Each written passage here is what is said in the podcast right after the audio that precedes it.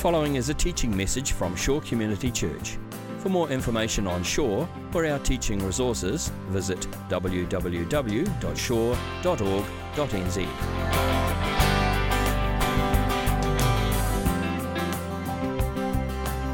Now, this morning, guess what? we are going back to the future. We are, guess what series we're going back to? The Sermon on the Mount.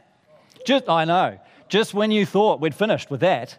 So, what, what happened is that we almost got to the end of that series, and then we had these baptisms, which were awesome. And we needed to stop for these baptisms and pause.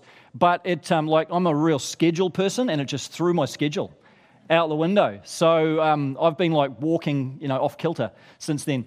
But um, so basically, this, this is an insight into my personality, but I could not preach almost all of the Sermon on the Mount and then leave this one passage unpreached. It would have haunted me for the rest of my life. So, what I'm trying to say today, it's really all about me. No, not really. I hope that this will be a good word for you. In fact, I hope that what will happen is that this will be something of a refresher. I mean, we spent really the first half of this year working through Matthew 5, 6, and 7. So we've left it now six weeks or so. Uh, but this, you know, to circle back and think about that journey, because that was quite a significant journey that we went on, and I know many of you were encouraged and challenged through what you were reading. And so now to come back and, and let's just think about what, what did we learn? What did God say? What were some of those themes? So I think this will just help to bring us back to that, embed some of those uh, ideas and learnings from that series. That's my hope anyway. So, Matthew chapter 7 is where we're going to be this morning. Uh, verse, uh, I think it's verse 23 that we're starting in. And Michelle Hayden is going to come and read this passage for us. Thank you very much, Michelle. Therefore, everyone who hears these words of mine and puts them into practice is like a wise man who built his house on the rock. The rain came down, the streams rose, and the winds blew and beat against that house, yet it did not fall, because it had its foundation on the rock. But everyone who hears these words of mine and does not put them into practice is like a foolish man who built his house on sand. The rain came down, the streams rose, and the winds blew and beat against that house, and it fell with a great crash. Thanks, Michelle. Um, I know for some of you, hearing that passage, it's a little bit close to home, isn't it? Because that was pretty much the weather report for your house uh, earlier in the year. I think when Jesus talks about uh, rain and storms and wind, most Aucklanders are like, yep, we got you. We're good. We're good. That's pretty much uh, like for some of you over anniversary weekend, that was pretty much exactly what happened to your house, wasn't it? You saw the rain come down, and you, some of you literally watched the streams rise around your property, and in some cases, the, the land around some houses came down with a great crash. So, this is literally what some of you lived through earlier in the year. Uh, so, this might be triggering some PTSD for some of you this morning, just reading this passage. I don't know. I'm not meaning to make light of it. I know there's a lot of repercussions from what happened earlier in the year. Uh, but all that to say, when we get to this kind of image of Jesus is talking about storms, we don't need a lot of historical background to that in Auckland, do we? We're, we're there, we're locked in right from the get go. So, what we can do is dig a bit deeper and try and understand the meaning behind this image, this metaphor that Jesus is giving us in this passage. It's a pretty simple story, really, this one. It's a parable. It's the only parable that Jesus gives us in the Sermon on the Mount. But a parable is a short story that's got a deeper meaning. And so Jesus tells us this parable. And it's a parable about two builders. Two builders, a wise builder and a foolish builder. Uh, and by the way, the, the word foolish is the Greek word moros. Just turn to the person next to you for a minute and just say moros.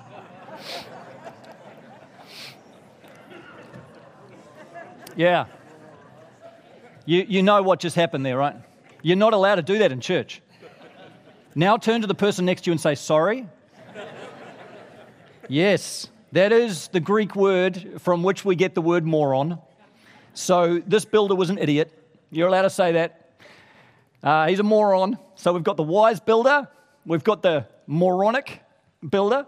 Now, these two builders, they, they basically they map pretty closely onto those two categories of people that we have looked at right through this whole series. We've talked about, you remember this, the crowd and the disciples, right back to the beginning, all the way through. I've tried to keep these groups in mind. So, the crowd, people that are just observing Jesus from a distance, people that are looking on but they're not really invested. And then the disciples, that kind of inner group that, that really do want to follow Jesus. That's really who Jesus is talking about when he talks about the wise builder and the foolish builder. It's the crowd and it's the disciples. And he makes this pretty clear right at the beginning of the passage in verse 24. He says, Therefore, everyone who hears these words of mine and puts them into practice.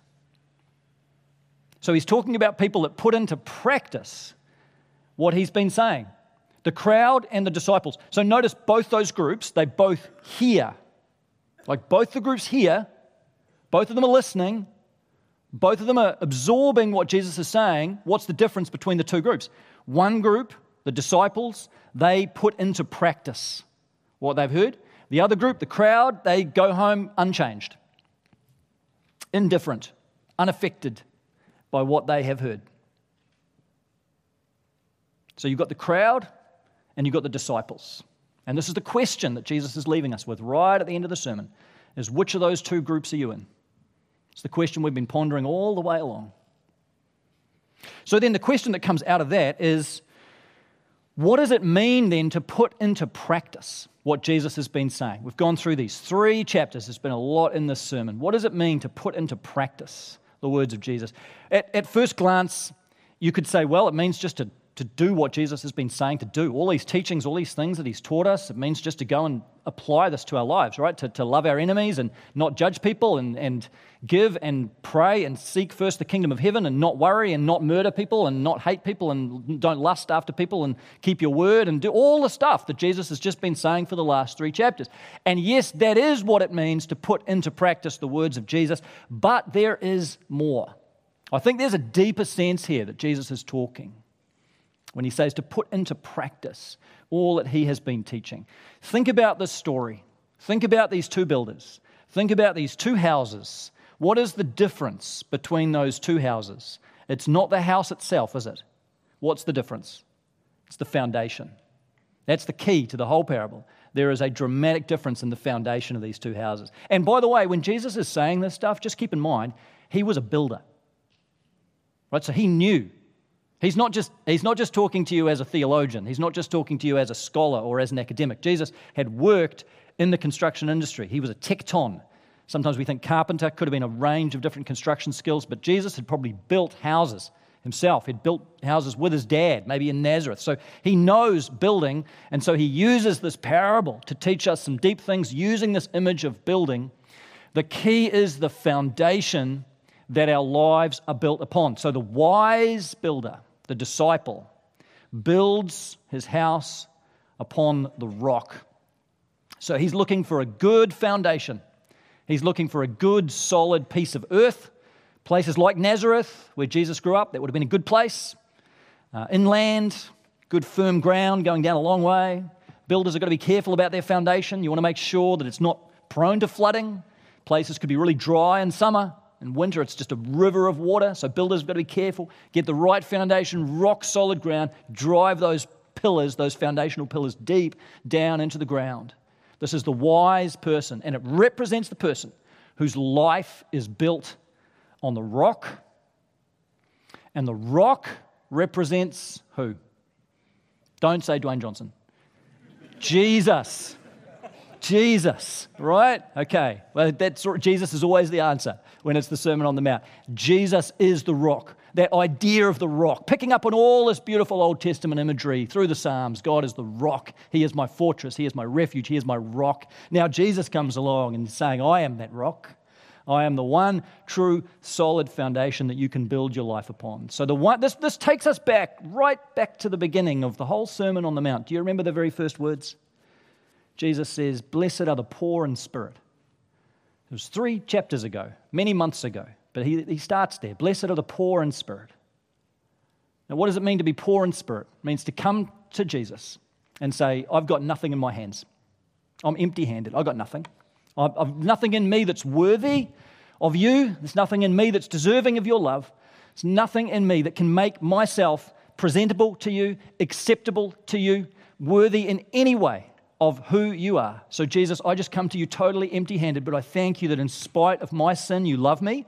In spite of my brokenness, you have died for me. In spite of my inadequacy, you have sought me out and you have rescued me and you have died for me. And now I take my life and I place it fully and completely in your hands. And I place my life fully, I put the full weight of my life on who you are, Jesus. So, to build our lives upon the rock is to say, Jesus Christ, his life, his death, his resurrection is the foundation of my life.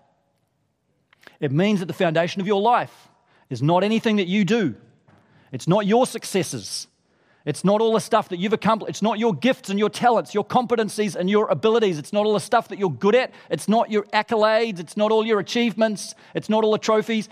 It is purely and simply and only the finished work of Jesus Christ. That's the foundation of our lives. That's what it means to build our lives upon the rock. It is to say, My life is built on the cross of Christ. It's not about what I've done, it's purely about what He has done for me. It's about His obedience, not mine. It's about His righteousness, not mine. It's about His faithfulness, not mine. It's about His obedience to His Father, not my obedience and I receive what he's done as a gift into my life. It's like the words of that old hymn. Some of you know that one. My hope is built on nothing less than Jesus' blood and righteousness. I dare not trust the sweetest frame, it means the sweetest person, but wholly trust in Jesus' name. On Christ, the solid rock, I stand. All other ground is what? Sinking sand. Some of you know it. Yeah, sinking sand. That's what it, to say it and mean it is the essence of what it means to build your lives upon the rock.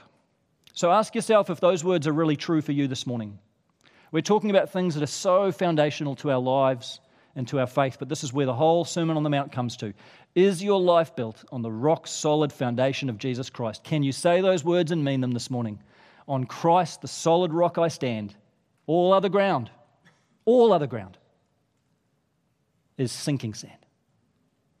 You can build your life on a lot of different things, can't you? You can build your life on your career success. You can build your life on, on relationships, even really good relationships. You can build your life on money. You can build your life on the stuff that you're good at, your own talents, your own abilities. You can build, you make a whole life out of that stuff. And it might seem really good and solid at the time. But ultimately, Jesus says it's sinking sand. And when the storm comes, it's all going to be washed away. Here's a question What do you think the storm represents? Kind of wrestled with this.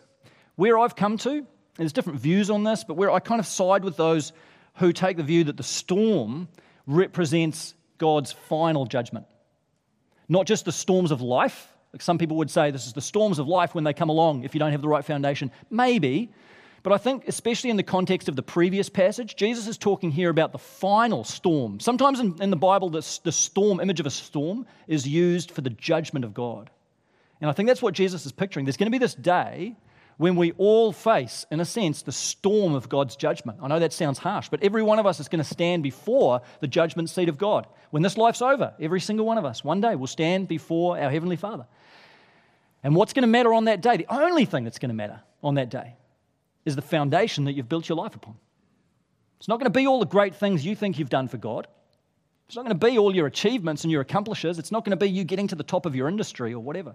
It's going to be purely and simply have you built your life on the foundation of Jesus' blood and his righteousness? Is the cross of Christ alone the foundation of your life? That is it. And if you've built your life on some other foundation, on that day you will sadly be the house that is just swept away. But if you are the one who says, I, I've built, I, it's not about me, I've built my life, my foundation is Jesus and Jesus alone, on that day, God looks down and he sees your name in the book of life and he says, Welcome home. Welcome in. Welcome to your eternal future. It's the foundation that matters more than anything else.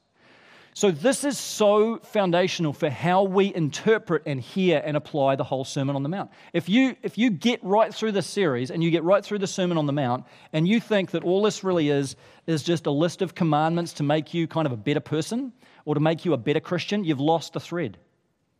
if you think this is just a list of rules Jesus is wanting you to keep so that you kind of go from being good to being really good in your Christian life, uh, you've lost the whole plot of what Jesus is saying.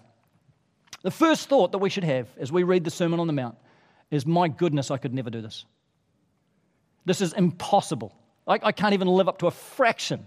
I mean, Jesus says, as part of the Sermon on the Mount, be perfect, therefore, as your heavenly Father is perfect. Okay, thanks, Jesus.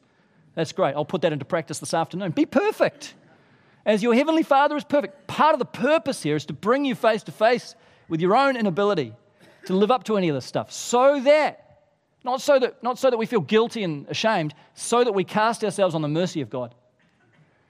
And we hear Him say, I love you and have died for you, and you are mine. And you're forgiven. The whole purpose of the Sermon on the Mount is to recognize I can't do this, but there's someone who has done it for me. I can't live up to this, but thank God there's one who has. Thank God for Jesus, that He's lived this out where I never could, and He's lived a life I never could live, and He's died my death and he's risen again so that I can be free. If you just take this as a list of commands or even just a list of things to make us a better society, you end up with a really empty, hollow version of the Sermon on the Mount. In fact, what you end up with is a form of legalism.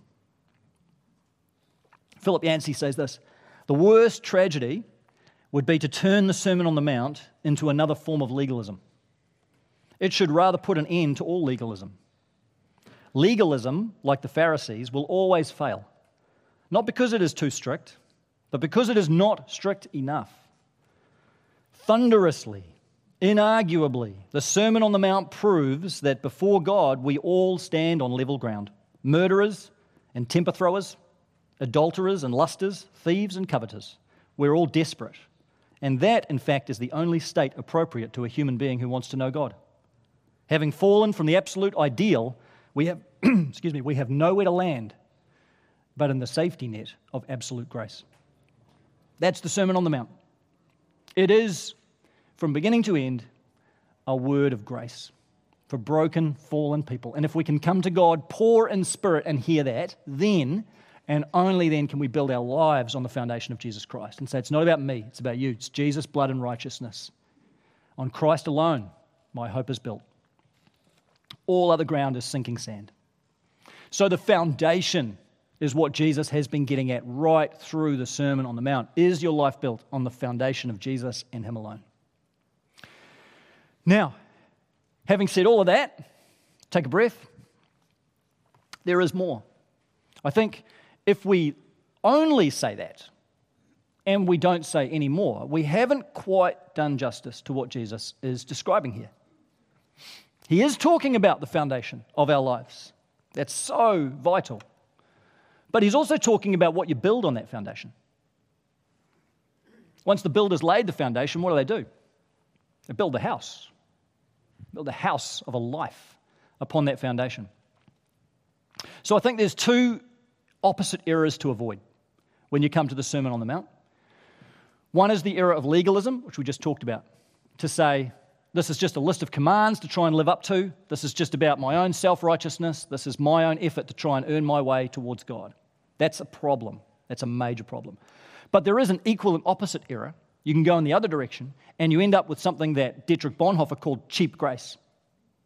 Now, that is where we say, Thank you very much, God, for forgiving me and loving me and reconciling me, and I have no interest in following you in my day to day life. Thank you, God, for the gift of salvation, and I've got no interest in living a transformed life. Thank you, God, for the gift of holiness, and I've got no idea what to do until I just get to heaven one day and then I'll spend eternity with you. Cheap grace, Bonhoeffer says, is grace without discipleship. It's grace without any interest in allowing God to transform our lives. It's grace that saves us and then we leave it behind. And I would suggest that if that's you, and you see grace purely as something that was just a shot in the arm when you got saved, you have not really understood grace. You've not really understood the depths of grace. When grace gets a hold of our lives, it changes us. Real grace. When grace gets a hold of your life, when the grace of God, when you receive that genuinely, it starts to change you. God starts to change you. And if you remain completely unchanged, with no inkling of desire to live a transformed life, then you've got to question have I really received the fullness of the grace of God? Because grace works its way out into every corner of our lives. That's why Paul says the grace of God teaches us to say no to ungodliness and to live self controlled, upright, godly lives in this present age. God's grace, once that foundation is in place, God's grace then gets to work and it does transform our lives little by little. Step by step, the grace of God works within our lives to change and to transform us. So when we say, Christ alone is the foundation of my life, God then says, Now I'm going to come and build a house upon that foundation. I'm going to come and build a house. I'm going to come and build a life upon that foundation. That means that as you lean into God's presence, He begins to change you from the inside out. It'll always be from inside, it's always from the heart that God changes us. Not just about behaviors, it's from our heart.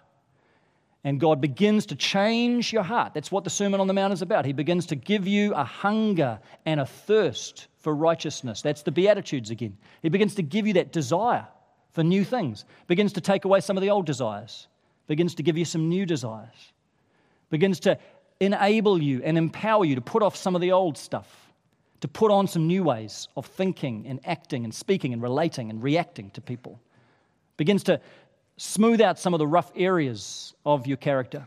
Begins to change, begins to transform. It's a slow journey, and sometimes it feels like two steps forward and five steps backwards. Sometimes you feel like you're seeing progress, and then you see none for a long time. Sometimes you go through seasons where, in spite of a desire, you just don't feel like you're moving forward at all. But God is faithful. And as we build our house upon the rock, God does come and He does work and He does transform our lives. So when Jesus says things in the Sermon on the Mount like, love your enemies, I think he really does want us to love our enemies. Like, I don't think he's saying that only so that you realize how bad you are. I think he really does want us to live these things out. He says, The one who hears my words and puts them into practice is the wise builder. When Jesus says, Store up treasures in heaven, I think he really does expect us and ask us and invite us to be those who focus on things that have eternal value. When he says, Do not worry about your life, I think he really does ask us and invite us to be those who don't worry about the things in our lives but can trust our Heavenly Father. He wants these things to take root in our lives, but the point is they need to be built on the right foundation. If they're just built on a foundation of self effort and trying really hard and summoning all of our willpower, that's just another version of sinking sand. That's just another version of house built on the sand. But if that transformation is built on the rock of what Jesus has already done for us, then that transformation can be real and genuine and a work of grace in our lives.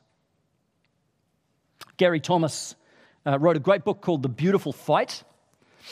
And in it, he says this transformation will wear us out if it is our duty in order to be accepted by God. But transformation is a life giving force when it becomes God's gift that calls us to respond accordingly. You see what he's saying? If you just go out there and you try and pursue everything Jesus has talked about in the Sermon on the Mount just out of duty, you're dead in the water. If you walk out of here and you just try and do everything Jesus teaches and try really hard just to be a good Christian, you'll, you'll never get off the starting blocks. If it's just about you putting effort in out of some kind of duty or sense of obligation, or worse, a sense of shame, driven out of a sense of condemnation, it's such a failed attempt, even from the beginning, to get anywhere. But if you can start from, I'm receiving God's grace as a gift, and it's grace from beginning to end. And out of all that God has done for me, I want to ask for the power of the Spirit to live a new life and begin to lean into some new ways of thinking and acting and being towards other people. And it's grace from first to last. Then God will come and begin to bring about change. It'll be slow, but He'll work from the inside out and bring real transformation into your life. There was a guy who lived uh, in the 12th and 13th centuries called Francis. And he lived in Italy uh, in a town called Assisi. And he was, Francis was born into a really wealthy family. Uh, his dad was, was a silk merchant. and he just lived in the, in the opulence of Italian aristocracy. He was part of the elite of his village, totally spoilt by his parents, had everything he ever wanted, all sorts of money, all sorts of gifts. He lived the high life, really, Francis. And then as he grew up, he was a talented musician and he was a talented artist. And he had this big, larger than life personality. Everyone loved Francis, everyone wanted to be like Francis. So he was living the good life. And at a certain point, Francis decided that he would join this military unit in Assisi. Uh, there was a neighboring town, Perugia, and their army was threatening Assisi. So Francis joined in this little military unit to go and fight this other army. They went, they went out and they, they fought, and Francis and his army got absolutely annihilated. They got demolished. And Francis got captured, taken as a prisoner of war back to Perugia. But they didn't kill him because his family was rich and he had a ransom over his head. So they took him, they literally threw him in a hole for a year. This deep hole in the ground, this deep, filthy hole. They kept him alive, but he just lived in a hole in the ground for a year. And in that hole, everything that he'd known in his former life was stripped away from him. All the prestige, all the social status, all the wealth, everything. He just had none of it. Suddenly it was all, it was all gone. And it was like at the bottom of that hole, Francis began to find God. And he just began to, because most people think that was the beginning of several things that led to Francis' conversion. But he began to experience the presence of God. And in that place of emptiness, that place of total brokenness, nothing else, he began to come to see Jesus as the solid rock on which he could stand. He finally got taken out of the hole and eventually released, freed, got back to Assisi. And he tried to kind of fit back in to his life of, of luxury and his father's business, and it just didn't work. Kind of went in and out, and it just he didn't fit anymore. All the values around that just they weren't his values anymore. He was a changed man. He was being changed. He was being transformed. One day, Francis was riding along, riding his horse along. He was coming out of Assisi, and he passed on the side of the road a leper. And he says in his, in his journal or in his writings, he said, in, in my former life, lepers were the ones who disgusted me the most. He just hated them. He, was, he, just, he despised them. These were people who were, were, were desperately sick, their bodies de- deformed, decimated by that disease. And on any other day, Francis would have just ridden straight past. But on this day, something stirred in his heart. On this day, it was the Holy Spirit just working in his heart. Something prompted him, something nudged him. He couldn't just keep riding. So he stopped, got off his horse, and he came and he knelt down in front of that leper. And he took that white, leprous hand and he kissed it. That, that didn't radically change that leper's life. And it's not like that one act changed Francis' life, but it symbolized something that was going on deep within the life of St. Francis of Assisi. This deep work of transformation, that he was no longer the person that he used to be. Francis had this sense of God saying to him, Francis, I'm going to teach you to love the things you used to hate. And I'm going to teach you to hate some things that you used to love. And in that moment, he sensed it. And he knew that was God working. Now, I know that's a story from another time and another part of the world, but that is the journey that God will take you on if you are willing to listen to the Sermon on the Mount. First, He's going to take you into the hole. And that's God's work in our lives. He, he, he, will take you to a place where you recognize you've got nothing else, where other things are taken away. And you, and you come to see like all the stuff that I thought was so valuable, so meaningful, all the stuff everyone else around me builds their life upon. All of that is just empty. And this is where discipleship starts, is recognizing that stuff is so empty. In, the, in view of eternity, it is so hollow, it is so meaningless that we come to recognize the only firm foundation upon which to build a life is Christ and Him alone. And then as we come out of that hole, God begins to work and change and move in our hearts and change us from the inside so that just like Francis, if you're open to it, God will teach you to start loving some things that you used to hate. Maybe loving some people that you used to hate. And He might just teach you to start hating some things you used to love, some old patterns, some old habits, some old things used to be what you were building your life upon, God's going to take your heart away for those things. Yeah, part of your flesh will always crave those things. But as the Spirit works in your life, God will teach you to love some things you used to hate and hate some things you used to love. And so I would ask you to think about what for you does it mean to kiss the hand of that leper? What does it mean for you in your own life? If you, if you thumb back through Matthew 5, 6, and 7, of all the things that Jesus has been teaching, all the ways of being part of God's kingdom, what is it for, me, for you to kiss the hand of the leper? What is it that God's calling you towards? Maybe a person, maybe a relationship, maybe a, a new opportunity, something He's calling you to step into. Maybe a fruit of the Spirit, and He's saying, In this season, I want to work in your life, I want to produce new fruit, love, joy, peace. Some of you, patience. What is it that God's putting His finger on? What are those things that God is saying, This is a season, I want you to set some things aside? There's been some things you've been holding on to too tightly. There's these things of your flesh, I want to take them away. I want to strip them away. There's a time to let, this is a season for letting go. I want to plant some new things, and that means some old things are going to need to die. What does it mean for you to kiss the hand of the leper? That's the work of transformation in our lives, but it has to be built on the right foundation the foundation of Christ and Christ alone. I'm reading uh, Bono's memoir at the moment. That book, Surrender, it's huge, massive book. But a few pages from time to time. And just this week, I was reading a description of how he talks about his Christian faith. I know Bono's a pretty elusive character. You'll have different views on him.